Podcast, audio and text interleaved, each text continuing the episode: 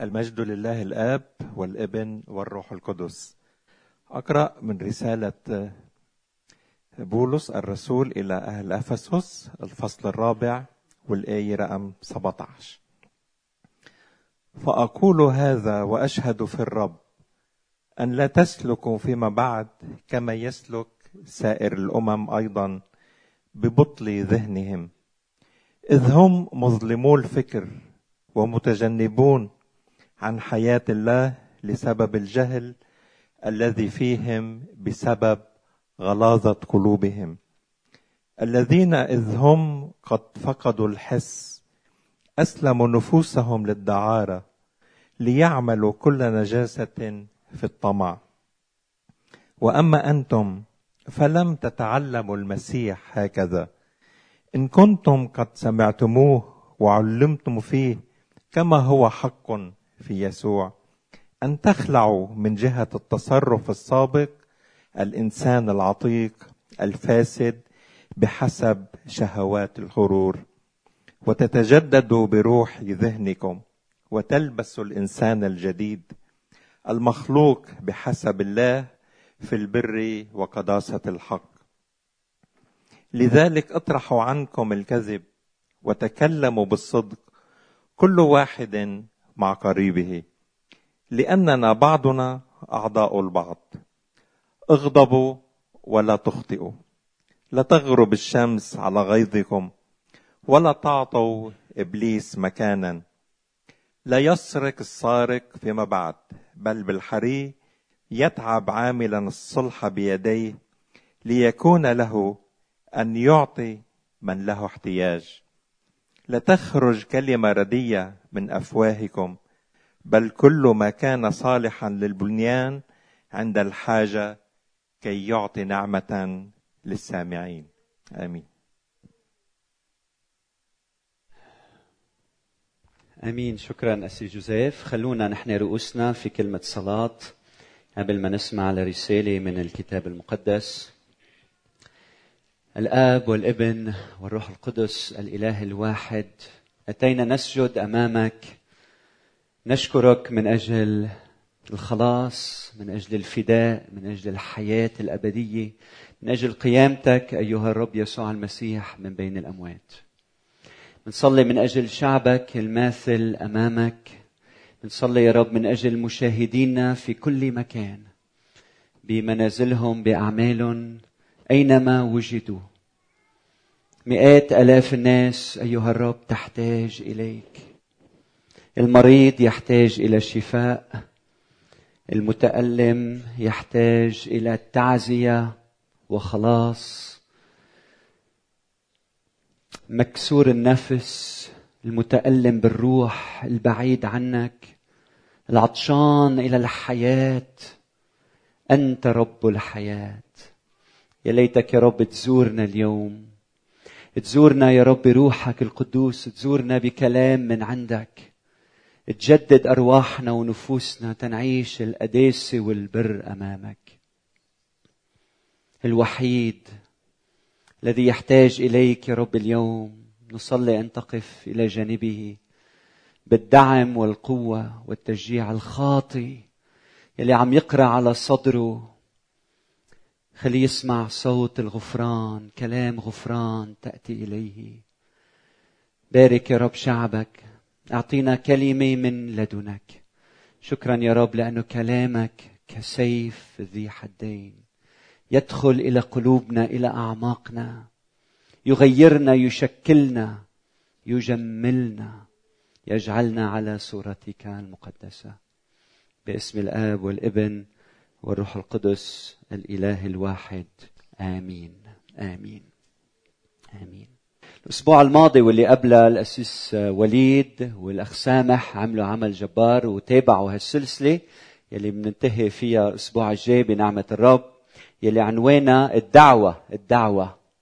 والنص يلي سمعتوه على مسامعكم اليوم الذي قرئ على مسامعنا اليوم هو من أروع النصوص الكتابية يلي بتحمل تعليم مسلكي اخلاقي عملي يحتاج إليه كل إنسان في عالمنا. نحن اليوم بفصل الصيف. الصيف لما بيبدأ في كثير أولاد ما عندهم مدارس الناس بتسافر من مكان إلى آخر. الناس بياخذوا فرصهم السنوية فرصة للناس تتلاقى للأصدقاء يتلاقوا بعد غياب طويل. وهيدي فرصة ذهبية بالنسبة لنا لما نتلاقى مع أصدقائنا. كيف نبني بعضنا البعض بالكلام المقدس. ومن هنا عظة اليوم دعوة للبنيان لا الهدم. دعوة للبنيان. بولس الرسول لما كتب رسالة أفسس ما كان عم بيشم الهوى وما كان آخذ فرصته السنوية وما كان عايش بالحرية يلي نحن منعيش فيها اليوم. بولس كان بالسجن كان بسلاسل ما كان عارف المستقبل ما كان عارف شو بده يحدث معه. إذا رح يموت رح يخلص من هالأزمة اللي هو فيها. فكتب رسالة لكنيسة أفسس للكنيسة وكل الكنائس. حتى يعلم عن أمور لاهوتية بالفصل الأول والثاني والثالث عميقة. كيف الله بيسوع المسيح جمع ما بين السماء والأرض. وبعدين ابتداء من الفصل الرابع ببلش يحكي أمور عملية أخلاقية نحتاج إليها في حياتنا اليوم. وبالفصل الرابع والآية 17 بقول بدي منكم بقول إنه نحن لا يجب أن نسلك فيما بعد كما يسلك سائر الأمم في بطل ذهنهم. اللي نحن كمؤمنين مش لازم نعيش مثل الأمم ونسلك كما يسلكون. طيب السؤال للرسول بولس كيف نحن لازم نعيش؟ كيف نحن مش لازم نكون مثل الأمم؟ كيف لازم نتصرف؟ بقول رسول بولس ثلاث أمور. أول أمر بدنا نخلع الإنسان العتيق نخلع من جهة التصرف الإنسان العتيق الفاسد. نخلعه مثل كأنه لابس جاكيت وشو بتعمل فيها؟ وبتخلعها.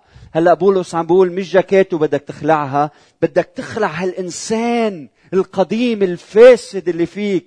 بدك تخلعه وتطرحه بعيدا عنك. طيب وماذا عن النفس والروح؟ وقال وتتجددوا بروح ذهنكم. الأمر الثاني اللي بدكم تعملوه من بعد ما تخلعوا هو إنه تسمحوا للروح القدس يدخل إلى حياتكم إلى اعماق أعماقكم إلى نفوسكم إلى عقولكم ويجددها من الداخل إلى الخارج. وماذا عن الخارج؟ الأمر الثالث بيقوله رسول بولس والبسوا الإنسان الجديد المخلوق بحسب الله. البسوا هالإنسان الجديد. من هو هذا الإنسان الجديد؟ المخلوق بحسب الله. هيدا الإنسان الجديد هو صورة طب الأصل عن الرب يسوع المسيح. فالروح القدس دوره إنه يخلق فينا هالإنسان الجديد. الروح القدس دوره بلغة عصرنا يستنسخ يسوع ويولد فينا يسوع وينمى يسوع لحتى ياخذ كل شكلنا بصير يلي ظاهر فينا هو الرب يسوع المسيح وليس الإنسان. فهالأمور الثلاثه منخلع وبعدين نتغير من الداخل وبعدين منلبس الرب يسوع المسيح. هي هو الأساس هو اهم شيء اللي بنعمله لحتى ما نشبه الأمم والعالم. وبرومية 13 بقول الرسول بولس من بعد ما خلعته قال بل البسوا الرب يسوع المسيح. هلا السؤال شو العلامة؟ شو العلامة إنه هيدا الشخص المؤمن هو فعلا لابس الرب يسوع المسيح؟ بتطلع على سيارة بتقول شو هي هالسيارة؟ شو نوعيتها؟ في علامة صح؟ لكل سيارة إلى علامة العلامة بتحدد شو هي السيارة. إذا شفنا هالعلامة شو بنقول هالسيارة؟ هي هوندا. إذا شفنا هالعلامة شو بنقول السيارة؟ BMW. إذا شفنا هالعلامة شو بنقول السيارة؟ مرسيدس. فكل سيارة لها علامة. لما تطلع بالعلامة إذا ما بتعرف شو السيارة تطلع بالعلامة آه هيدي مرسيدس هيدي BMW. طيب شو هي العلامة يلي بتخلينا نعرف إنه هيدا الشخص هيدا الشخص هو التابع للرب يسوع المسيح؟ في عدة علامات. اليوم بدي أحكي عن علامة وحدة. العلامة الوحدة هي اللسان. هي اللسان. لسانك. اللسان يحتوي على قوة عظيمة. بهيدا اللسان ممكن تحرض الناس على القتل والهدم وإبادة بعضهم البعض. بهيدا اللسان ممكن تهدي نفس مضطربة. ممكن إنك بلسانك تروي عطش. إنسان يحتاج إلى الحب. اللسان قوي جدا. وبسفر الأمثال 18 21 يقول الوحي الموت والحياة في يد اللسان وأحباؤه يأكلون ثمره. فسؤالي لك بهيدا الصباح هل لسانك بدمر بخرب يهدم أو لسانك يبني يشجع ويدعم؟ إذا الأول هيدا الإنسان القديم. إذا الثاني يبني يشجع ويدعم هيدا الإنسان الجديد. الرب يسوع المسيح بده منك اليوم تعرف إنه اللسان خلقه للبنيان وإنه الكلام لصنع السلام واللسان الفصيح لبنيان جسد المسيح. وبالعدد 29 من أفسس أربعة كما سمعنا بيقول لا تخرج انتبهوا لا تخرج كلمة ردية من أفواهكم بل كل ما كان صالحا للبنيان حسب الحاجة لكي يكون أو لكي يعطي نعمة للسامعين لكي يفيد السامعين في بنيانهم. لا تخرج كلمة رديئة بل كل ما هو كل ما كان صالح للبنيان. لا تخرج كلمة رديئة. كل كلمة ردية بتطلع من تمك بتهشل الناس عنك بتبعد الناس عنك. كل كلمة ردية بتقولها بتحس حالك عم تبعد عن ربنا أكثر فأكثر. أيام في أشخاص بيقولوا بيسألوا ليش الناس ما بتحب تكون معي؟ ليش الناس بتتجنبني؟ مش لأنك ناصح أو ضعيف ولا لأنك طويل أو قصير. الناس بتتجنبك بسبب كلامك بسبب رائحة كلامك بسبب ما يخرج من فمك من فمك.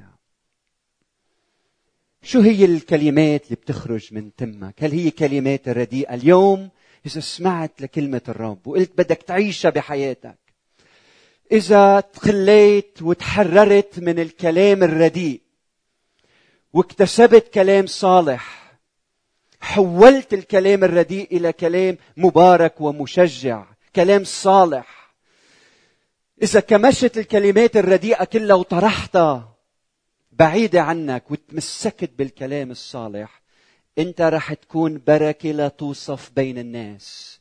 رح تكون ناجح بكل ما تقوم به. ورح تكون شجرة حياة مغروسة عند مجاري المياه. تأتي إليها الناس. تستريح في ظلها وتشبع وترتوي وتتغذى من ثمارها. مستعد؟ مستعد. في خمس كلمات بدي إياك تطرحهم من حياتك. أو خمس أنواع من الكلام. رح ناخذهم وحدة ورا الثانية أول كلمة هي الشتيمة. الشتيمة. احتقار الآخرين بالكلام. هل بتعرف شخص ينهال على الناس بالشتائم؟ هل بتعرف حدا مثل الشعر بسب؟ للأسف اليوم مش بس بالعالم بنسمع إنه في ناس بتسب. حتى ما بين المؤمنين اللي بيعتبروا حالهم مسيحيين. بنسمع شتائم ومسبات ولعنات رسالة يعقوب عند الكثير لتقوله عن اللسان. المن يظن نفسه أنه دين ولا يلجم لسانه بل يخدع قلبه. الوديانة هذا باطلة باطلة اللسان شر شر لا يضبط مملو سما مميتا. به نبارك الله الآب. ونلعن الإنسان ونلعن الناس الذين تكونوا على صورة الله. من الفم الواحد يخرج بركة ولعنة. لعل ينبوع ينبوع ينبع من نفس واحدة. العذب والمر معقولة ينبوع واحد بيطلع اثنين إلى هل ممكن من شجرة التين تقطف زيتون؟ أو من الكرمة تقطف تين؟ إلا يجوز. ما تخدع نفسك. إذا أنت بتبارك الله في الكنيسة وبتلعن زوجتك ديانتك باطلة. إذا أنت بتبارك الله في الكنيسة وبتلعن أولادك ديانتك باطلة. إذا بتسب جارك بتسب أصدقائك بتسب آه، زملائك بالعمل ديانتك باطلة. الينبوع العذب بيعطي مياه. عذبة إذا أنت ولدت من الروح بتتكلم كلام الروح. سفر الجامعة بيقول لا تسب الملك ولا بفكرك لا تسب الغني في مضجعك. إذا الغني أخطأ بتحاسبه بس ما بتسبه. إذا الملك أخطأ بتحاسبه بس ما بتسبه. لأنك أنت مؤمن بالرب يسوع المسيح. المسبات ما بتبني الشخصية. المسبات بتهدم بتدمر بتخرب العلاقات. إذا أنت ربيت ببيت وفتحت عينيك على هالدنيا وبتسمع مسبات وإدانات وأحكام وإهانات على حياتك بدي إياك تعرف شغلتين. أول شغلة إنه هيدا الشخص يلي بيسبك باستمرار جاي اليوم يلي فيه الله بده يدينه على كل كلمة آلة كل كلمة آلة رب يسوع المسيح نفسه بيقول إن كل كلمة بطالة يتكلم بها الناس. سوف يعطون عنها حسابا في يوم الدين. كل كلمة بطالة. والأمر الثاني يلي بدي إياك تعرفه إنه كلام الناس عنك ما بيحدد موقف الله منك. كلام الناس عنك ما بيحدد موقف الله منك. يعني إذا الناس شتمتك هيدي مش الحقيقة. الحقيقة يلي بيقول الله عنك بيسوع المسيح ولأنك بيسوع المسيح بيقول أنت هو ابن الحبيب الذي به سررت. أنت عروستي الجميلة التي بها سررت. أنتم كنيستي التي افتديتها بدمي ليسوع كل المجد. آمين. استبدل الشتيمة بالتشجيع بالدعم بالمحبة. بدل ما تلعن بارك يلي بيلعنك. فتخلى عن الشتيمة وخد وحط محلها مش بس تخلى عنها حط محلها كلمات فيها بركة فيها دعم فيها بنيان لبعضنا البعض. الله يدعوك للبنيان لا الهدم. النقطة الثانية هي الكذب الكذب. بيقول بالعدد 25 من أفسس أربعة لذلك اطرحوا اطرحوا عنكم الكذب وتكلموا بالصدق كل واحد مع قريبه لأننا بعضنا أعضاء البعض. الله بده إياك تكون صادق. جيرانك وأصدقائك وأقاربك بدهم اياك تكون صادق. العلاقات المتينة القوية العميقة تبنى على الصدق. كن صادق بكلامك كن صادق بمشاعرك كن صادق بمواقفك. يا قاضي يا زعماء يا رؤساء يا رؤساء يا يا أرباب البيوت يا أمهات يا أباء يا أولاد. كن صادقا يقول الرب. إذا حدا زعجك وسألك زعجتك؟ زعجك قل له نعم زعجتني. إذا ما بتعرف وسألك ما تقول له بعرف. كن صادق بكلامك بمواقفك.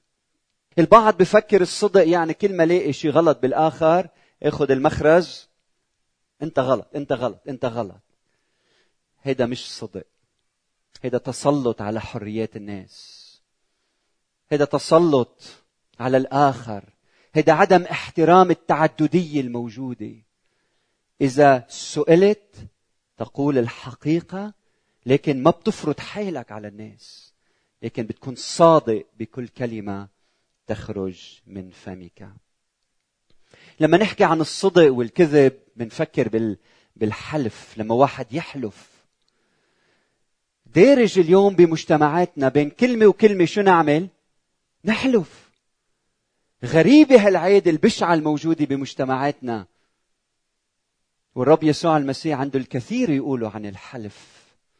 بقول قد قيل للقدماء لا تحنث. يعني لا تخالف القسم. بل أوفي للرب أقسامك. أما أنا فأقول لكم لا تحلفوا البتة. لا بالسماء لأنها كرسي الله.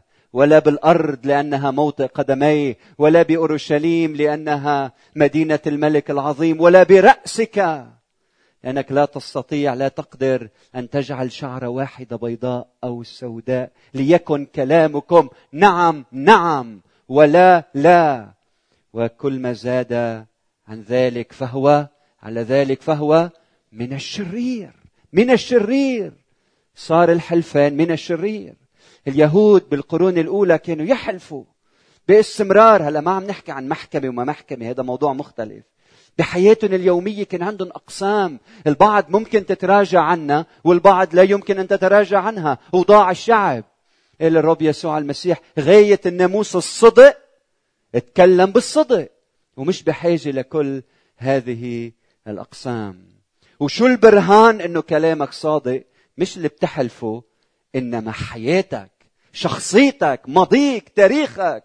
هو يلي بيأكد إنه كل كلمة بتخرج من فمك هي صادقة هي صادقة. فخلونا نطرح الكذب عنا ونتمسك بالصدق. الناس بتهرب منك لما بتكذب. أنت بتشوه صورة المسيح لما بتكذب. المسيح يريدك أن تكون مثله الصادق صادق. إذا بدك تكون ناجح بعملك كن صادق. الناس بتقرب منك أكثر إذا بدك علاقات وصداقات ناجحة كن صادق بحياتك. أنت بتبني الآخرين بصدقك لأنك نور بتغير اللي حواليك. اثنين الله يدعوك للبنيان لا للهدم. كن صادقا. النقطة الثالثة كلمة مهمة جدا النميمة. النميمة. وهيدي كمان دارجة ببلادنا للأسف. لما بتحكي على شخص بالعاطل بغيابه هو مش موجود بتحكي عنه بالعاطل. إذا أنت قاعد بمجلس وشخص عم يحكي معك وعم بيخبرك على حدا وعم يحكي عليه اتأكد لما أنت بتفل خمس دقايق من بعد ما تفل بده يحكي عليك بده يحكي عليك. بأمثال 15 28 بقول النمام يفرق الأصدقاء. أمثال 26 20 بعدم الحطب تنطفئ النار وحيث لا نمام يهدأ الخصام. بدك تعزل النمام لحتى يهدأ الخصام وإلا الخصام مستمر نار مشتعلة. برومي الفصل الأول في كلام مهم جدا جدا عن النميمة. أرجوكم انتبهوا له. بالعدد 25 من رومي واحد الرسول بولس عم بيقول عم يتكلم عن الذين استبدلوا انتبهوا حق الله بالكذب. أخذوا الحق واستبدلوه بالكذب. قال واتقوا وعبدوا المخلوق دون الخالق. طيب شو عملوا بالعدد 26 قال إن إناثهم استبدلنا الاستعمال الطبيعي بالذي على خلاف الطبيعة. وكذلك الذكور أيضا تاركين الاستعمال أو استعمال الأنثى الطبيعي اشتعلوا بشهوتهم بعضهم لبعض فعملوا فاعلين الفحشاء ذكورا بذكور. وأكثر من ذلك بالعدد 29 مملوئين مملوئين من كل إثم وزنا وشر وطمع وخبث مشحونين حسدا وقتلا وخصاما ومكرا وسوءا وبالعدد 30 نمامين مفترين مبغضين الله ثالبين متعظمين مدعين مبتدعين شرورا غير طائعين للوالدين بلا فهم ولا عهد ولا حنو ولا رضا ولا رحمة. فبهاللائحة يلي مليانة من الأمور الكبيرة الخطايا الكبيرة منشوف إنه النميمة وحدة منهم. معناتها النمام والقاتل مثل بعضهم. النمام والزاني مثل بعضهم. لأنه أنت لما تحكي على الناس أنت عم تقتل نفس. أنت عم بتشوه سمعة الآخرين. إياك والنميمة يقول الرب.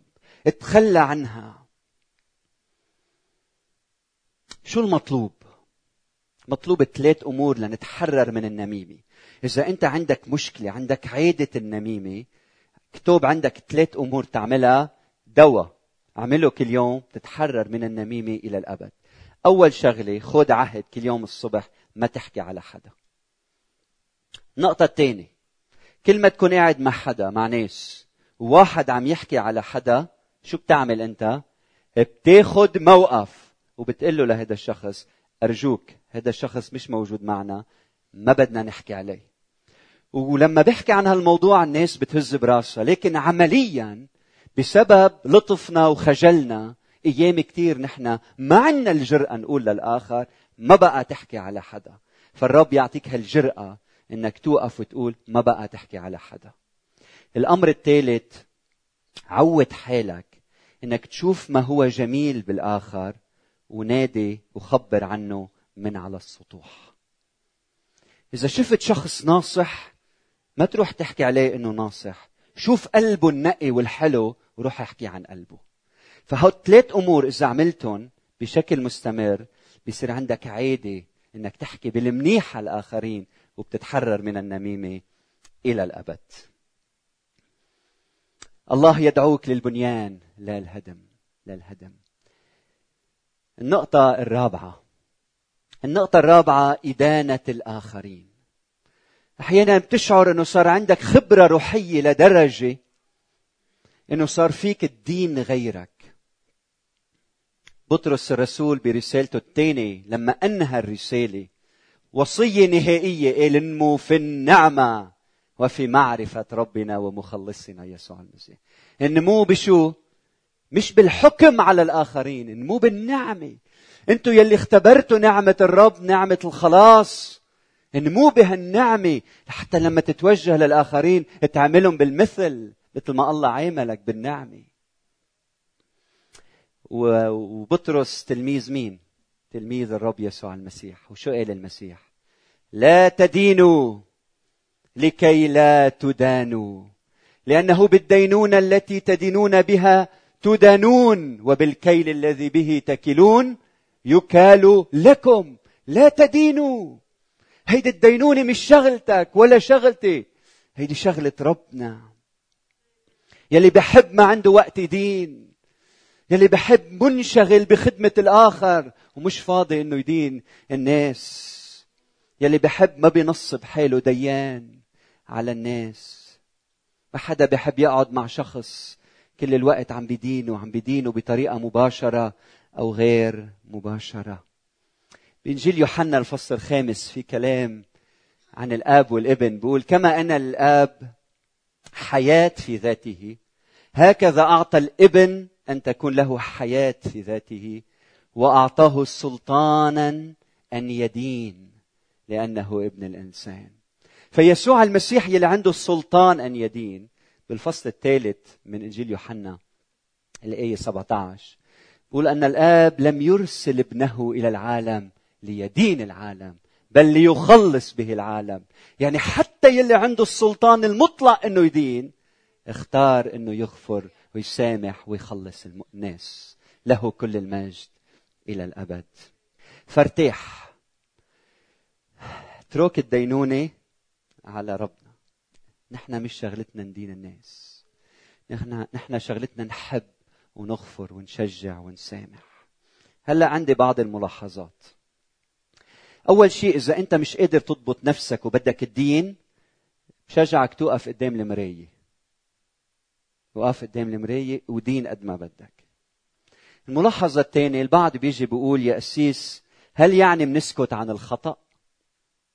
هل أنت بتقبل إنه نساوم؟ اطلاقا ما بنسكت عن الخطأ. وبولس بغلاطي ستة والعدد الأول حل هالمشكلة لما قال أيها الإخوة إن سبق إنسان وأخذ في زلة ما فاصلحوا أنتم الروحانيين مثل هذا بروح الوداعة ناظرا إلى نفسك لئلا تجرب أنت أيضا. فعم بيقول الرسول بولس إذا حدا أخطأ شو بنعمل فيه؟ قال أصلحوا أنتم الروحانيين أصلحوا مش دينوا أصلحوا مش عريه لا احميه واستروا وعلموا وجهه وانذروا وشجعوا وادعموا وادفعوا للأمام. لما بتدين الشخص ما بينمى. لما بتحبه وبتقبله وبتشجعه وبتعلمه وبتقله الصدق والحقيقة بينمى في معرفه في معرفة الرب. الملاحظة الثالثة. أحيانا من دين السبب إنه منخلط ما بين الرأي الشخصي والحقائق الثابتة. فمنفكر إنه تفسيري للحقيقة هو الحقيقة. وكل واحد تاني عم بيفسر بطريقة مختلفة بدينه إنه غلط. انتبه الحق حق. لا تقتل لا تقتل. لكن لما تصير الأمور فيها تفسير وعم تفكر وكيف هي بنفهمها وهي ما بنفهمها وهيدا رأيي بالموضوع انتبه. رأيك مش الحقيقة. لأنه مش أنت الحق. يسوع قال عن نفسه أنا هو الطريق. والحق والحياة. الملاحظة الرابعة. ليه نحن مندين لأنه عندنا تكبر. لأنه عندنا تكبر. منشعر إنه نحن مصدر الحق. يعني نحن مقياس الحق. وفي أشخاص هيك بيصيروا على طول يحاسبوا غيرهم ويحكوا مع غيرهم. ويدينوا غيرهم وبدهم غيرهم يكونوا مثل ما هن بدهم لأنه بفكروا إنه هن مصدر الحق. مصدر الحق هو الرب يسوع المسيح. وكلنا بدنا نسعى نحو يسوع المسيح لمعرفة الحق. الملاحظه الأخيرة.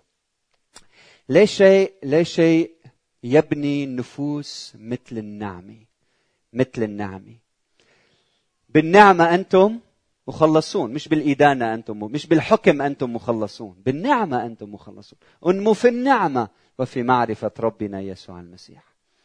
لما انتبه بتغلف الحق بالنعمة الناس بتقبل الحق.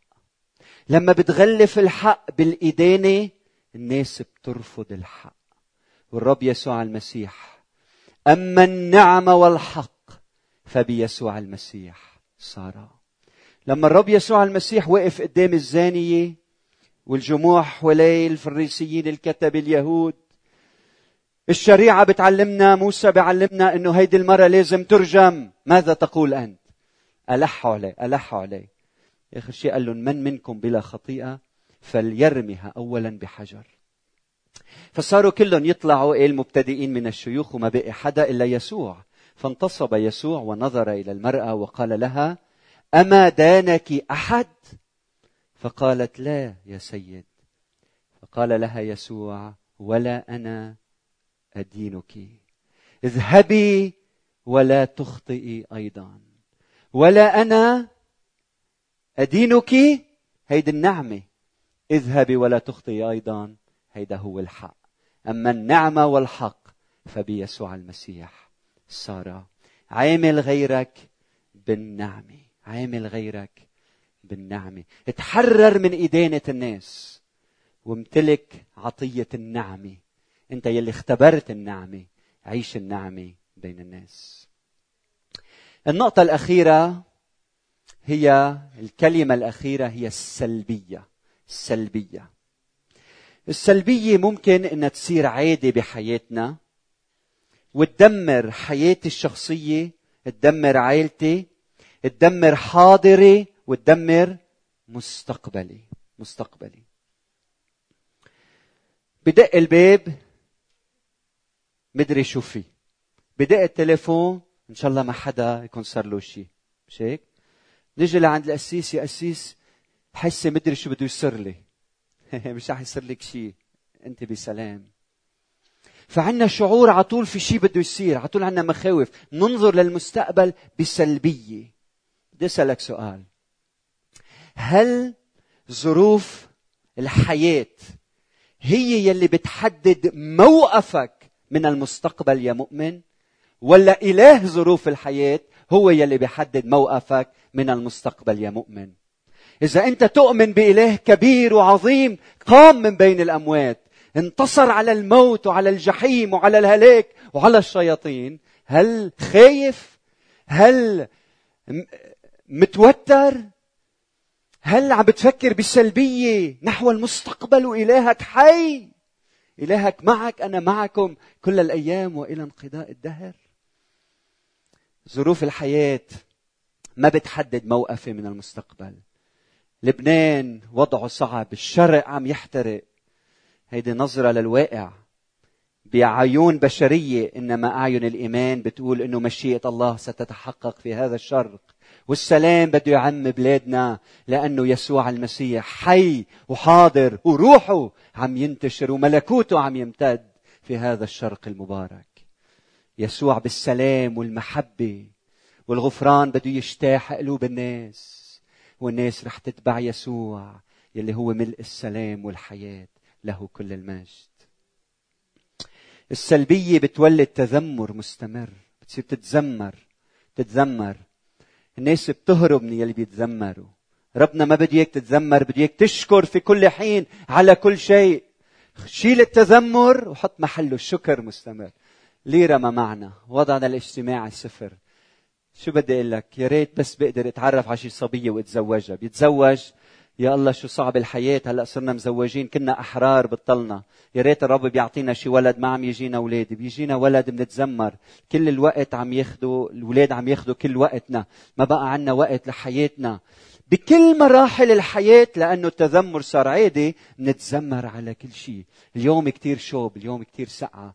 اليوم حاسس حالي هيك. بتزمر إني طويل بتزمر إني قصير بتزمر إني ناصح بتزمر إني ضعيف بتزمر إنه شعراتي سود مش شعراتي بيض مش شعراتي شقر مش شعراتي حمر مش شعراتي صفر بلا شعر بشعر عيني خضر أو زرق أو تذمر مستمر. الرب بده إياك تشكر في كل حين على كل شيء. أهم كتاب بالختام أهم كتاب يلي بيحمل رسالة إيجابية مليئة بالأمل والرجاء. تعرفوا أي سفر؟ هو سفر الرؤيا. سفر الرؤيا لما انكتب انكتب لكنيسة متألمة. كنيسة منتشرة في آسيا الوسطى. والإمبراطور عبادة الإمبراطور كانت ناشطة إلى حد كبير. وكان نيرون وكان في اضطهاد على المؤمنين. المؤمنين يحسوا حالهم منعزلين عن المجتمع لأنه ما بيقدروا يقوموا بهالعبادات لأنه هن بيعبدوا الإله الحي الواحد. وصار في عليهم اضطهاد وألم وموت وعذاب والبدكن إياه. وهالمؤمنين هال هال هالجماعة الصغيرة قدام هالفيل هالإمبراطورية العظيمة شعروا إنه هن شو؟ لا شيء اندثروا انتهوا. وإجت رسالة الرؤيا. لتعلن انه السيد الملك انه رب كل الإمبراطوريات هو الرب يسوع المسيح وملكوته لا يزول ولا ينتهي وكل الإمبراطوريات الأخرى ستزول وتنتهي. وإنه يسوع جاي اليوم يلي فيها الإمبراطورية كلها رح تزول والتنين رح يطرح في الهاوية إلى الأبد. وملكوت الله سيبقى إلى أبد الآبدين. رسالة رجاء وأمل وفرح. أخوتي نحن إيجابيون لأن لنا إله عظيم. ما بنطلع على ظروف الحياة نطلع على الإله العظيم يلي هو معنا. نحن ما بنتمسك بظروف الحياة نتمسك بإلهنا الحي. يلي بيعطينا الخلاص المستمر لأنه مكتوب المستطاع الغير مستطاع عند الناس. مستطاع عند مين؟ عند الله. فأنت بسلام لأنه إله السلام معك. بالختام أنت خليقة جديدة. شو العلامة؟ إنك أنت لابس يسوع المسيح اليوم العلامه لسانك لسانك. انتبه لا تلعن بل بارك لاعنيك اثنين لا تكذب بل كن صادقا. ثلاثة لا تتكلم بالسوء على أحد بل جد ما هو جميل في الآخرين ونادي به من على السطوح. أربعة لا تدين الآخرين بل عامل الجميع بالنعمة وخمسة لا تكون سلبيا بل امتلئ من الأمل. والرجاء. خذ هالخمسة مع بعضهم. عيشهم بحياتك. بتصير بركة لا توصف بين الناس. وبتصير بركة لا توصف بين الناس. وبتصير ناجح بكل ما تقوم به. وبتصير شجرة حياة مغروسة عند مجاري المياه. ترقد إليها الناس. تستريح في ظلها. ترتوي وتتغذى من ثمارها. الحياة والموت في يد اللسان. فماذا تختار اليوم؟ ماذا تختار اليوم؟ خلونا نحن رؤوسنا في الصلاة ونكرس أفواهنا. لسان كل واحد منا نكرسه أمام الرب. نقول له يا رب بدي يكون بركة سبب لبنيان الآخرين. دعوتني للبنيان لا الهدم. سمحني أيها الرب على كل كلمة رديئة خرجت من فمي. واعطيني أتكلم ما هو للبنيان الكلام الصالح الذي يبني النفوس. اتعهد قدام الرب اليوم إنه ما بقى يخرج كلمة رديئة من فمك. افحص نفسك. هل أنت بتسب بتشتم؟ قل له يا رب أنا بدي أكون خليقة جديدة. بدي أخلع الإنسان القديم الساقط. جددني من الداخل لحتى ألبس الرب يسوع المسيح. لحتى أتكلم ما هو لبنيان الآخرين. إذا أنت عندك ضعف قدام الكذب بتكذب لحتى تحافظ على صورتك الصورة يلي الناس بتشوفها. بتكذب لأنه ما بدك تخيب أمال الناس فيك. بديك تعرف أنه الخلاص هو بالإيمان بالرب يسوع المسيح. مش بالأعمال الأعمال بتجي نتيجة الإيمان. وأنه جميعنا خطاة ونحتاج إلى نعمة المسيح. بديك تعرف أن صورتك وشخصك وقيمتك هي بيسوع المسيح. فكن صادق كن صادق اعترف بغلطك بضعفك. خلي يسوع المسيح يلبسك بالكامل. هل عندك ضعف وعادي إنك تتكلم بالسوء على الآخرين؟ بتشوف العاطل وبتحكي عنه. تذكر إنه بين السماوي ما بيحب حدا يحكي على أولاده. الله ما بيرضى عليك لما بتحكي على أولاده. قل له يا رب سامحني بدي توب لأنه بكلامي شوهت صورة الآخرين. وبدي روح أحكي بالمنيح عن يلي كنت أحكي عنهم بالعاطل. وبدي مجدك. من خلال الكلام الجميل اللي بيخرج من فمي. هل عندك سلبية بحياتك؟ تذمر مستمر. له يا رب زيد ثقتي فيك املأني من الشكر. خليني أشكر في كل حين. نعم في ظروف صعبة بنمرق فيها لكن أنت السيد ورب أعلى من كل ظروف حياتنا. إذا أنت بتتذمر باستمرار لأنه عينيك على المشكلة. حط عينيك على يسوع اليوم فتجد الفرح والسلام والراحة بشخصه المبارك. الموت والحياة في يد اللسان. شو بتختار اليوم؟ طريق الحياة أو طريق الموت؟ بشجعك تختار طريق الحياة. كن سبب حياة للآخرين بلسانك. صلاتي انه يجعل كل من يسمع لهذه الرسالة. بركة لا توصف بين الناس. ناجح في كل ما تقوم به بسبب لسانك المقدس. وشجرة حياة تأتي إليها الناس تنجذب إليها الناس. فتتأمل ثمارها وتأكل من ثمارها. هلا منتابع صلواتنا وعبادتنا بالتسبيح والهدوء بينك وبين الرب. فكر بهالكلمات الخمس وشوف أي كلمة أثرت فيك أكثر شيء حطها بين إيدين الرب قل يا رب غيرني شكلني لمجد اسمك.